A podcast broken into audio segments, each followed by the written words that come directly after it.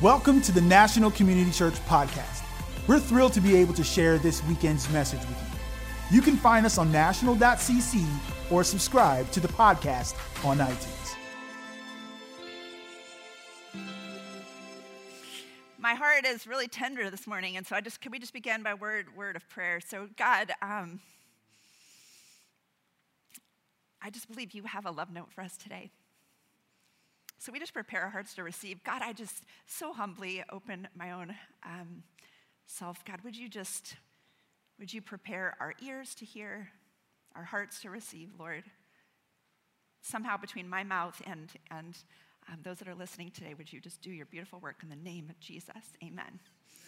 Amen. Amen. Well, this week is actually a, a you know, special anniversary, a marker of a date, exactly 65 years ago in 1958, um, a special commitment and prayer was made. Pastor David Wilkerson made a commitment to the Lord that he was going to spend every evening in prayer. Instead of, you know, other things that might distract him or other, um, you know, ways that he might spend his evening, that he would spend each evening just seeking the Lord for prompting, for discernment. And we know when we commit to just leaning into the Lord, asking him to speak, that he will. And so, just a few weeks later, as he was in this evening and time of prayer, he happened to glance over and he saw a Life magazine laying there, and he began to absentmindedly flip through it. And as he did, he came to a, a full page spread, a photo of seven young men, seven gangsters in, in um, New York City who were on trial for the brutal murder of a 15 year old girl. And he began to weep his soul was just so burdened in that moment. He began to weep for the, the situation and the pain, but also for these young men and what had maybe happened in their lives that had brought him to that point. And he felt the Spirit prompt him and say, Go help those boys. So he had never been to New York City before, but just three days later, he was there and actually at the courtroom and began to try to maybe intervene in the trial to try to meet these young men. And of course, he was thrown out of the courtroom. But because he felt that burden so strongly, he then began to um, just pursue these young men that were on the streets and involved in gang activity and to try to begin relationship with them. And so um, that led him to, to meet a young man in, uh, named Nicky Cruz, a young Puerto Rican man who it would turn out was actually the leader of one of the most wild and violent gangs on the streets. And and one of those interactions, when he was trying to make a connection and get through to him, Nicky became very angry and aggressive and actually threatened with the switchblade to take his life. And David Wilkerson famously replied, he said, You can cut me into a thousand pieces, and yet every piece of me will still cry out that God loves you. It was that burden of love, that burden of love on David Wilkerson's heart that led him to continue that work not only in Nicky's life, but also in many of the other young men on the street, and eventually went to found Teen Challenge, which is a drug rehabilitation center that even today helps 24,000 young people every single day across 80 nations get free from their addictions and from the pain and the hold on their life. Wilkerson went on to write the book, The Cross and the Switchblade. Perhaps you read it. It sold 50 million copies, and there was a movie eventually made. And, and um, by the way, you know, Teen Challenge is really special to us here at NCC because um, the trip to the Teen Challenge Center in Ocho Rios, Jamaica was the first mission trip that NCC ever took I think 22 years ago now this spring, and we have continued in relationship with that same center. Um, in fact, Joel shared about being able to take our son and some other um, boys last year, and we actually have a trip that's, that's going there in just a few weeks. If you want to continue some of that work with, with Teen Challenge and David Wilkerson and NCC and the work that we've done, and, and you know, I had already kind of prepared to lean into the story, but my heart, I think, is particularly tender because, because we know that there is hurt and pain and violence on our streets, even here in DC. In fact, just a week and a half ago, about just a few blocks from here at the Potomac Avenue Metro, you know, violence that started on a metro bus and proceeded into the metro station where a metro employee who stepped in so um, valiantly ended up losing his life. And so each of us should be burdened in such a way, right, with the pain that brings people to these points and these individuals. And David Wilkerson told Nicky Cruz, you know, that, that declaration of love in such a bold way. And, and Nicky will share the story that it was such, had such an impact on him because it was the first time he had actually heard or been told of a love like that. In fact, he'd been raised in Puerto Rico before he had been you know, sent to New York City. He was raised by parents who practiced uh, spiritism, and it actually caused them to do some really kind of cruel practices. Some really, he was mentally abused, and his own mother would actually call him the son of Satan. So, as he understood himself, he was not only unlovable, but he was actually evil, even. And Wilkerson was the first to tell him how boldly and beloved he was by the Lord that ours was a God who sees and who hears, and it's because that He is a God who loves. But I might propose that we, like Nicky or like many of those other um, young men, that we actually have a difficulty loving others well and maybe even operate of the opposite of love because we don't actually have a great grasp on God's love for ourselves. Right? We have not been able to accept God's powerful love in our own lives. And many of us are even haunted by words or messages that were maybe told by someone who was, you know, should have been delivering messages of love or trust, messages that maybe pain or cruelty that we carry today. And I would say, even the culture, everything around us actually tells us that love is circumstantial and that's dependent on us and our behaviors and it's hard. It actually, um, it, it's, it's very difficult to imagine a love that's any different than that, right? We only know a love that has to prove itself. So today, we're going to receive God's love for us. You are going to receive God's love for you. I hope we're going to counter the message of a world that tells us that we have to prove ourselves. So, where do we go in God's word to do that? I mean, it's not an easy task, right, of, of find a passage in the Bible where we're going to lean in about God's love because the whole book is a story of God's beautiful love, right? There's, it's, it's one long story of God's love from Genesis to Revelation. It's an integrated message, one of the most beautiful love stories ever told, the story of God's continued pursuit of his loved ones, of us. Know, it begins in Genesis with that beautiful relationship with Adam and Eve and a glimpse of eternity, of love with him. But of course, it's only a few chapters in, in Genesis 3, that um, they made a decision that separated them from God. And the rest of the book of the Bible is all of his attempts to win us back. And throughout the Old Testament, God proclaims in more than there's more than 300 prophecies about a Messiah who would pay the penalty for man's sin so that we could be reconnected with him again. And then in the New Testament, Jesus fulfills all of those prophecies.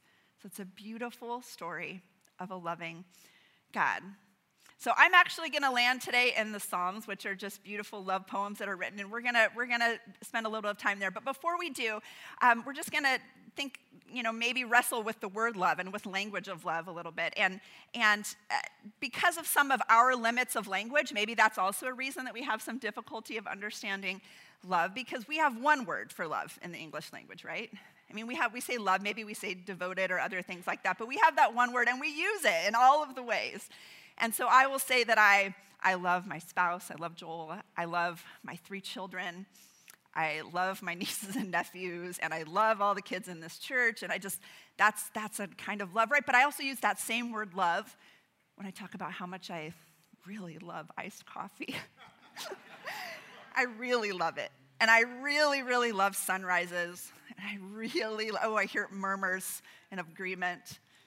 And I love the ocean or really any body of water, with the, with, especially if the sun is like glimmering off of it. So, so we'll say I love and all those things in the same way. And, and of course, we have to, we know in our hearts that we don't, when I'm saying I love Joel, I don't mean the same thing as when I say that I love iced coffee, though there, I, there are moments. I mean, I, I I, I know, I know. It's I really do really love it. I mean, I'm the I'm the weird one that at this time of year in the winter, I still order the iced coffee and I get all the sideways looks. But that's the way that's the way that I love it. Um, so the English language uses the same word love to describe a, a, variety of different feelings, but in the original languages of the Bible, in ancient Hebrew and Greek, they're much more precise when describing emotions of love. And, and um, many of you have probably studied this at some point, but I just thought it was a really important refresher that maybe we just spend a minute here. Um, so there are four different words for love in the Greek. So eros is a Greek word for romantic love. That term originates from the, the Greek god of love, right? The, the um, Roman version would be Cupid, who we'll be thinking about this week with Valentine's, suppose. But it represents, Eros represents a physical desire, sensual love. And God's very clear in the Bible that Eros love is reserved for marriage. And of course, promiscuity of all types was very rampant in ancient Greek culture, and it was one of the obstacles that Paul really had to overcome and battle when he was planting churches in the early church. And so, within the boundary of marriage, Eros love is to be celebrated and to be enjoyed as a beautiful blessing from God. But in our culture, right, that one version or, or perception of love might be the most prevalent. It might be the one that we see most presented in our movies, in our culture, in our images. And then there's storge. This word, this Greek word describes familial love, like between siblings or parents and children. And it would be like the love that Jacob had for his sons, or the, the love that Mary and Martha had, that affection that they had for their brother Lazarus. And then philia, this describes the, the emotion seen in, in deep friendship or a, a, strong love for fellow human. I believe that we're, we're walking in that love even when we're prompted this morning in, in these ways of giving. And it, it, it originates um, from, from a noun meaning beloved or dear, someone who is prized in an intimate way. And Jesus said that we would be known. We would be known as his followers by this word. By everyone will know you are my disciples if you love philia one another. That's in John 13, 35. And then finally, agape. Agape love, God's immeasurable, incomparable love for his people. It's pure, it's sacrificial, it shows kindness and goodness, not just out of a emotional connection, but out of integrity and choice. And that's the love in John 3:16, the kind of divine love that he expressed for all of humanity when God so loved the world, agape love, that he gave his only son, that whoever believes in him shall not perish, but have everlasting life. You know, and I think that's just a prompt. It was to me a reminder that when I am reading through passages of scripture and the word love is in so many different places. In fact, I tried to just look up like what's the count and how many times the word love is even in scripture. And it's actually difficult because it depends on the translation, right? Because of so many of these different, um, different meanings and faces on, on words. But, but I do encourage you when you study to maybe even pause and take a look. What, what word of love is being used here? And, and maybe we can even become a little more intentional in our word of love. You know, I was thinking about some of the little, the Valentine cards that we'll write this week. Maybe stretch ourselves. Maybe we can even, maybe one of these Greek words will even make it into one of your Valentines. I don't know. But John 1, 4 through 8 says that God is love. And I I don't know about you, but I can, does anyone else, can anyone else say um, 1 John 4, 7, and 8 and not sing the song. You're giggling, right? Beloved, let us love one another. For love is of God, and anyone who loveth is born of God and knoweth God. And he who loveth not, yea, knoweth not God, for God is love. Beloved, let us love one another. 1 John 4, 7, and 8. Yay, you made me so proud. But I'm just telling you, if you're not using song to memorize scripture, like you're just doing it wrong because it's, it, it will carry, you'll carry with you for, for all of your life. And so that is a gift that working with young people helps you is this, those scriptures right on your heart in a way that's there forever. So beloved, let us love one another. God is love, it says in 1 John 4, 7, 8. He is love. So when we study his character, when we walk in his character, we, we are walking in his way of love. So now that we've seen the different words that are used in the ancient text for love, let's dig in a little bit into the Psalms. In the book of Psalms, um, you know, it, it maybe steps away from some of the, the doctrinal pieces, and it really is a glimpse into the human heart, right? It's the way that our hearts are built to just really, to, to process um, strong feelings of emotions. And, and the truth is, in our lives, even as we engage in or walk in love, it, it feels hard some days and beautiful some days, right? Isn't that the reality of love? And, and even Psalm 23, when David declares, like, it, it, it really, if you just read the whole thing, he swings back and forth so emotionally, right? At some point saying, even though I walk through the valley of the shadow of death, it's that, that moment in my pain point. But even though I walk through that, I will feel, feel I will feel no evil, for you are with me.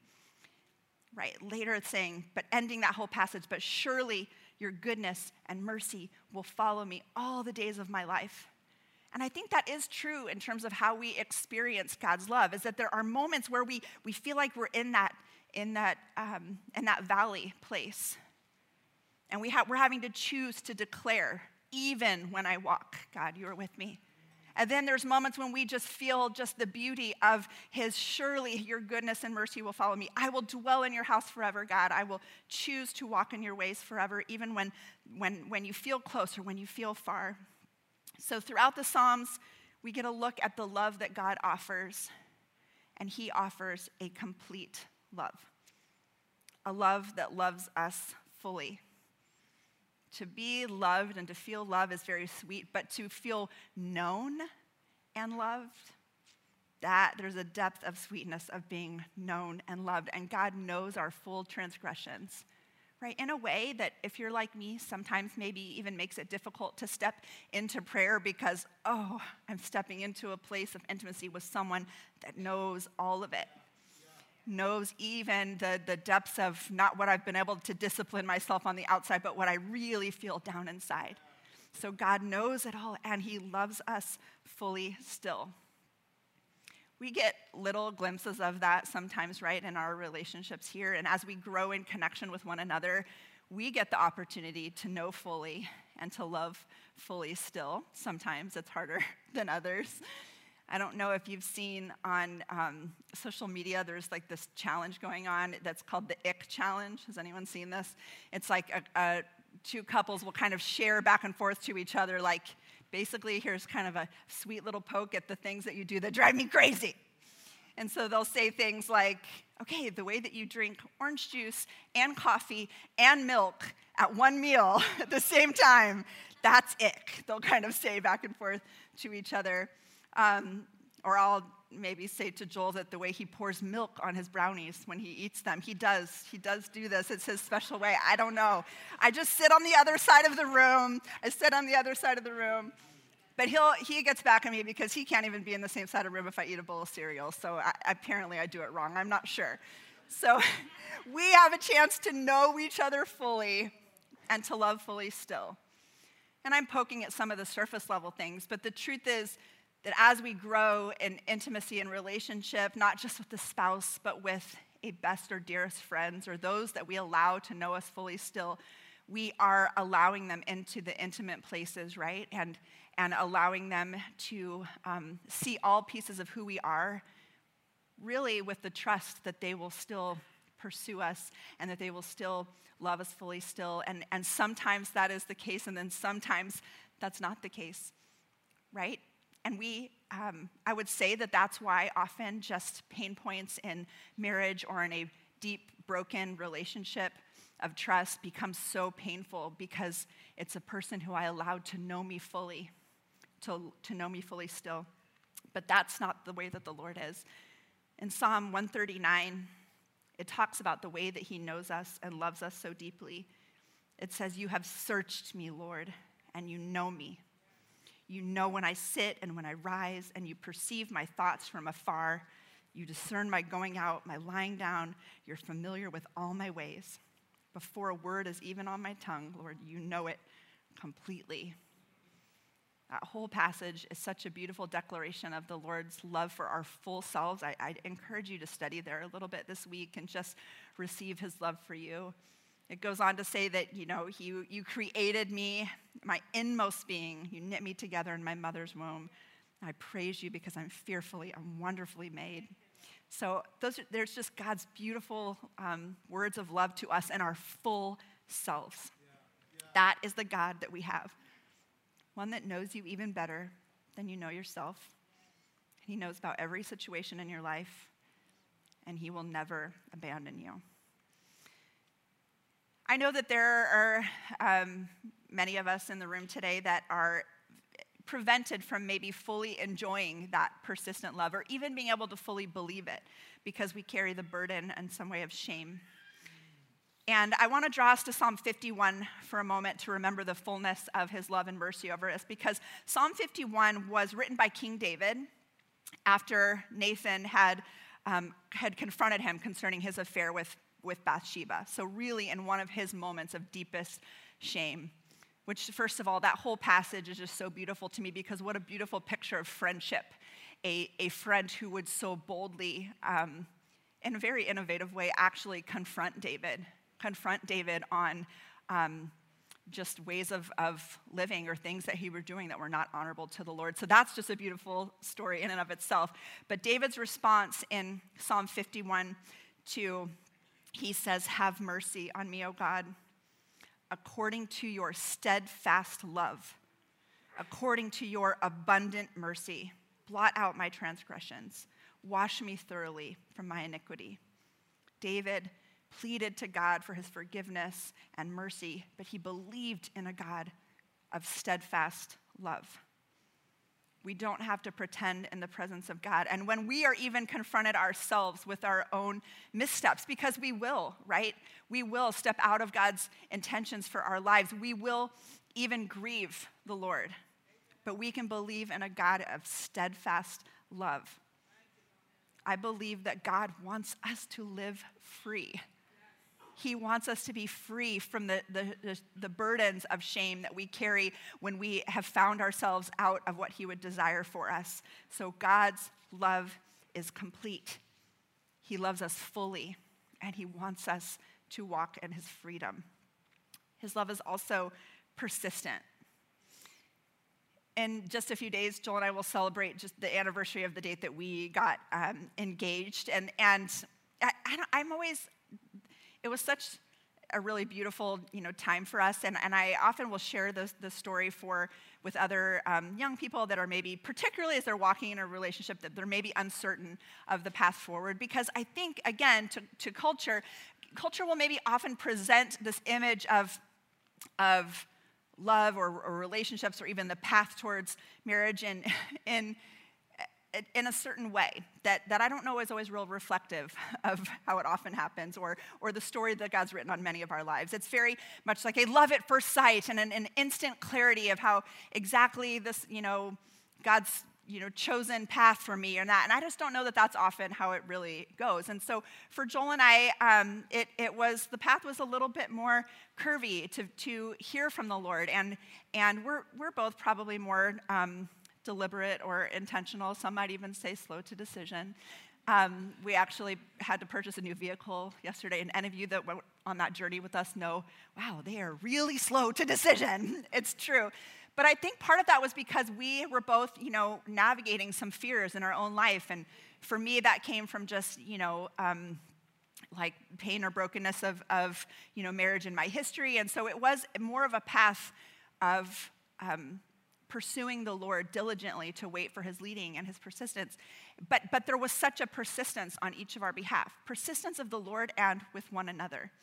And so I think um, uh, while that journey, even so, that, that's, that is, that's carried into our marriage, right? In, into our marriage has had to be a persistence in love. And those of you in the room that have been now married for a long time would know that there are moments that it just feels like so um, beautiful and easy, and then there's moments that it's a persistent choice of love, right? It's a discerning of the Spirit to just stay committed to the things that, that, that we know He wants us to. And I mentioned that, and it's a little bit weird sometimes. It's always hard to balance between when you're talking about the love of the Father and, the, and God's love to draw on human relationships. But um, I think I do think that it's important. One, because my understanding is that God does use relationships in our life to give us glimpses of his love. And, and that has been true in this just persistence in one another's lives. But also, I think the church often, um, it can be tricky to talk about marriage in the church for a number of reasons. One, I think we are sometimes guarded about it because we, the church has misstepped historically in assuming that, that marriage is God's path for everyone and his plan um, for everyone, or we know that many have suffered pain in that relationship. And so it's like we maybe not want to, to talk about it or address it. And it's not. God, um, God's plan for marriage is for some, not for all. But that being said, for those that are in marriage, I do believe we need to become a little bit more mold about talking about it in the church because we know that there are so many that are so desperate to, um, are, that are trying to find their way in that relationship and feeling a sense of brokenness. And I just want to say that if you're a place in your marriage that you are wrestling or hurting, that you are not alone.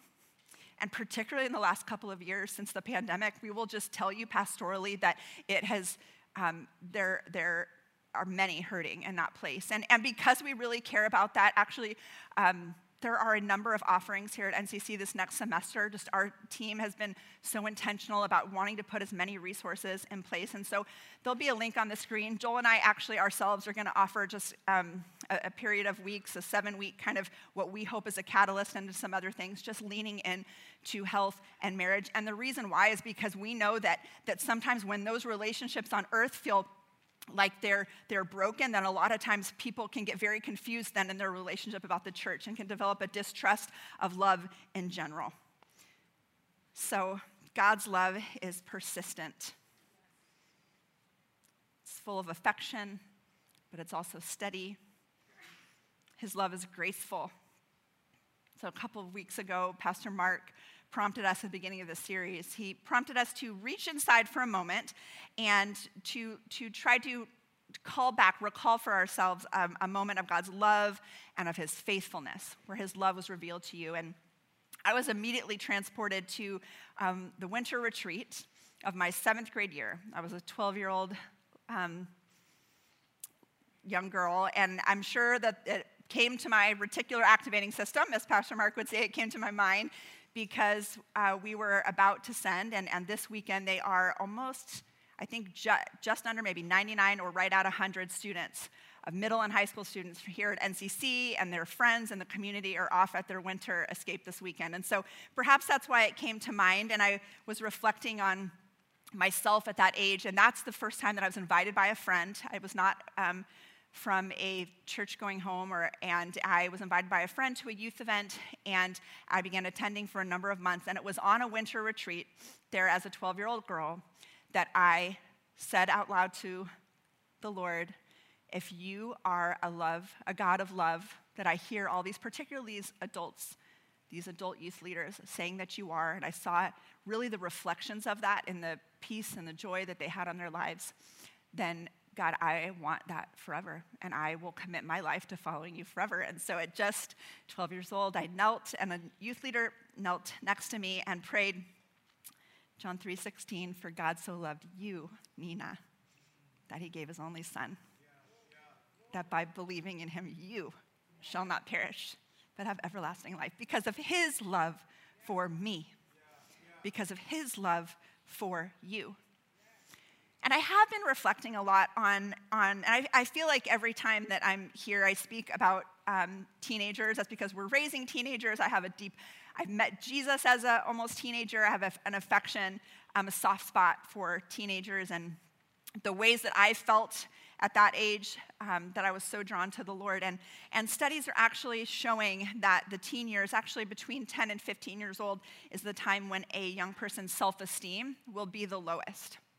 In fact, and I've linked both of these in your message notes if you want um, on the NCC app if you want to go back to them later. But a study was just released that over a two year period, it examined the well being of about 5,000 young people that were born around the year 2000. And so it interviewed them, I think it was like 11, 14, 17 or something in their ages. And it found that one in seven girls report being unhappy with the way that they look at the end of elementary school. And that that rises to almost one in three by age 14. And in focus groups, uh, young people highlighted that that transition from elementary into secondary school was particularly hard on their self esteem and many concerns about being judged, about not fitting in. This tells us that this is the age that our declarations of love and adoration need to be the loudest and the most persistent. That we need to not only be reminding these young people of, of our love for them, but of the love of the God that created them and that walks with them every day. There's another study um, being done right now. Actually, some things were just were released even this last week. It's, it's the authors of the book, The Coddling of the American Mind, which um, Jonathan Haidt, one of the authors, is preparing for an upcoming book, and, and so he released these studies. So I think we have the first slide. It um, shows just since 2004 to 2020 that there's been a 145% increase in teens and teen girls having um, this is their you know they're self-identifying in this way carrying major depression and 161% increase in boys the next slide, and I won't linger here, but just um, shares just either thoughts of suicide or attempts of suicide between ages 10 and 14 and between ages 15 and 19. The numbers really are um, staggering. And, and I see this um, lived out in the lives of our young people. Like when I was um, talking with my, my daughter, Ella, she's been sharing with me just what her experience in school, she's just turned 16.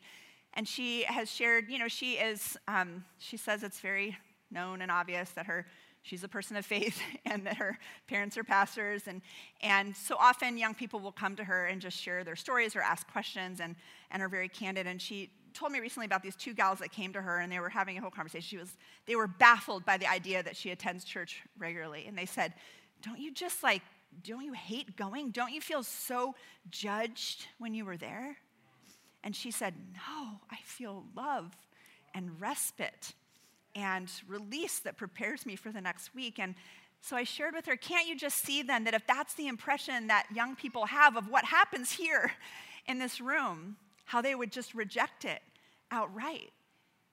And so my, my prayer is, is, you know, as, as we desire for the love in our own lives, that, that we're able to show that, that we have a special assignment. We have a special assignment on the lives of our young people. We have a special assignment to remind them that they are loved and worthy, at least through those years as their brains develop and as they resettle in the sense of self. But we have a special assignment to tell them that they were created. Right? Psalm 139, they were knit together intentionally, and there's a plan and a purpose for this life. So, my assignment to you this week would you just, would you find one young person to just tell them, just show a different um, level of love and affection on their life and to tell them how loved they are by the Lord, they'll, they'll rebuff you and they'll roll their eyes at you, and it's fine. so, our God is a, his love is a pursuing love. Dick Foth spoke last week, and if you've ever had the privilege of having dinner with him, you would know that he asks one question always. It's, he always asks a question, especially when he first meets someone Where do you call home? His asking that question is to know where a person is from or where they feel a connection to, but he um, also knows that our God offers the kind of love that feels like home. And he shared the story of the prodigal son. And, you know, we call it the, the prodigal son or the parable of the prodigal son, but really it is also the story of the loving father, right? That saw far off and ran unashamedly toward his beloved son. And that is the story of the God who runs towards us. And it's the love that we can show to one another. My children, I, I, I hope that they know, and the kids that are in this church and in our families, I hope that they know that there will be a moment when they misstep. There will be a moment when they grieve our spirits and the Lord's Spirit, and that they will be received back so fully with open arms. And that is the God that wants to receive you back also. In Jeremiah 31, it says, The Lord appeared to us in the past, saying, I have loved you with an everlasting love, and I have drawn you with unfailing kindness. He draws us. He draws us. He's running towards us with an unfailing kindness. His love pursues, and his love is trustworthy. It's hopeful, it's sovereign. While it's very generous, it doesn't come without guardrails because he wants what's best for us. Right? We, we talk a lot in our home, you know, love, love changes and develops when, when kids are, are young. It's full of lots of giggling and affections. And then as it gets older, there are conversations about boundaries and limits. And we have a lot of conversations lately about authority. right? And partially we're trying to find the balance of giving free agency and independence where it, where it matters, and at the same time understanding that a respect for at least God's authority, but that's manifest in our respect and understanding for, for different forms of authority. And what's the right balance on that? But what we do know about God is that sometimes His love does have guardrails. But that actually is also freeing and recognizing the sovereignty of God means a gift of His provision. So, I want to ask you if there's something that feels like a guardrail in your life or something that you're maybe resisting from the Lord. I just want to ask you do you trust Him? In Psalm 18, David wrote on the day he was delivered from his enemy, King Saul, he wrote to the Lord, As for God, his way is perfect. The Lord's word is flawless, and he shields all who take refuge in him. He recognized a sovereign God and that there is refuge in his protection if we trust in it, and that is his beautiful love. I'll invite the worship team to come at this time, but um, side 105, 100 verse 5 says, For the Lord is good, his love endures forever. His faithfulness continues through all generations. So I just want to remind you, in case there's anything happening in your life coming into this week or something that you might face this next week that might tempt you to doubt God's goodness. Because the reality is that we are on his mission, and while we have him so near and close to us, we are walking in a broken world, right? And until we get to be with him, we are going to have to navigate and face those consequences of things that are happening all around us. We're going to have to carry the burden of them. I even had something this week that just ah, wrestled me with burden and, and worry in a new way. So I just had to choose that, that word God, you are good. You are good. You are good. You are good. God sees you, He hears you, He loves you. His love is complete, it's persistent, it's full of grace, it pursues, it's trustworthy. So, if anyone has presented you a kind of love that is different than any of these things, then I want you to receive God's pure love today. Just reset with a reminder of who He is. This is why it really is important that we're reading His scriptures on the regular because we have to remember what His love is like versus that that we see around us. So it's, it's my prayer that anyone that enter into this house get a taste of that supernatural love. And I actually pray over you that that goes with you to your home where you live that, or where you work. That those that engage with you and encounter you would get a taste of God's supernatural love. So let's just let's just thank him. Can we thank him today? Let's God, yes, praise you, Jesus. God, we praise you with our hands, but Lord, thank you that you are good. Lord, would you give us the gift to taste your pure love, Lord? Would you allow our minds to discern, to discern between um, false love of this world, God, and the love that you offer? Even as we glance at ourselves in the mirror this week, or as we hear ourselves in a meeting or in a conversation, God, um, would we be reminded of your affection? And God, we send that message of love right back to you. We love you. We love you. We love you. We love you. We adore you, God. Thank you for the gift of your love in the name of Jesus. Amen.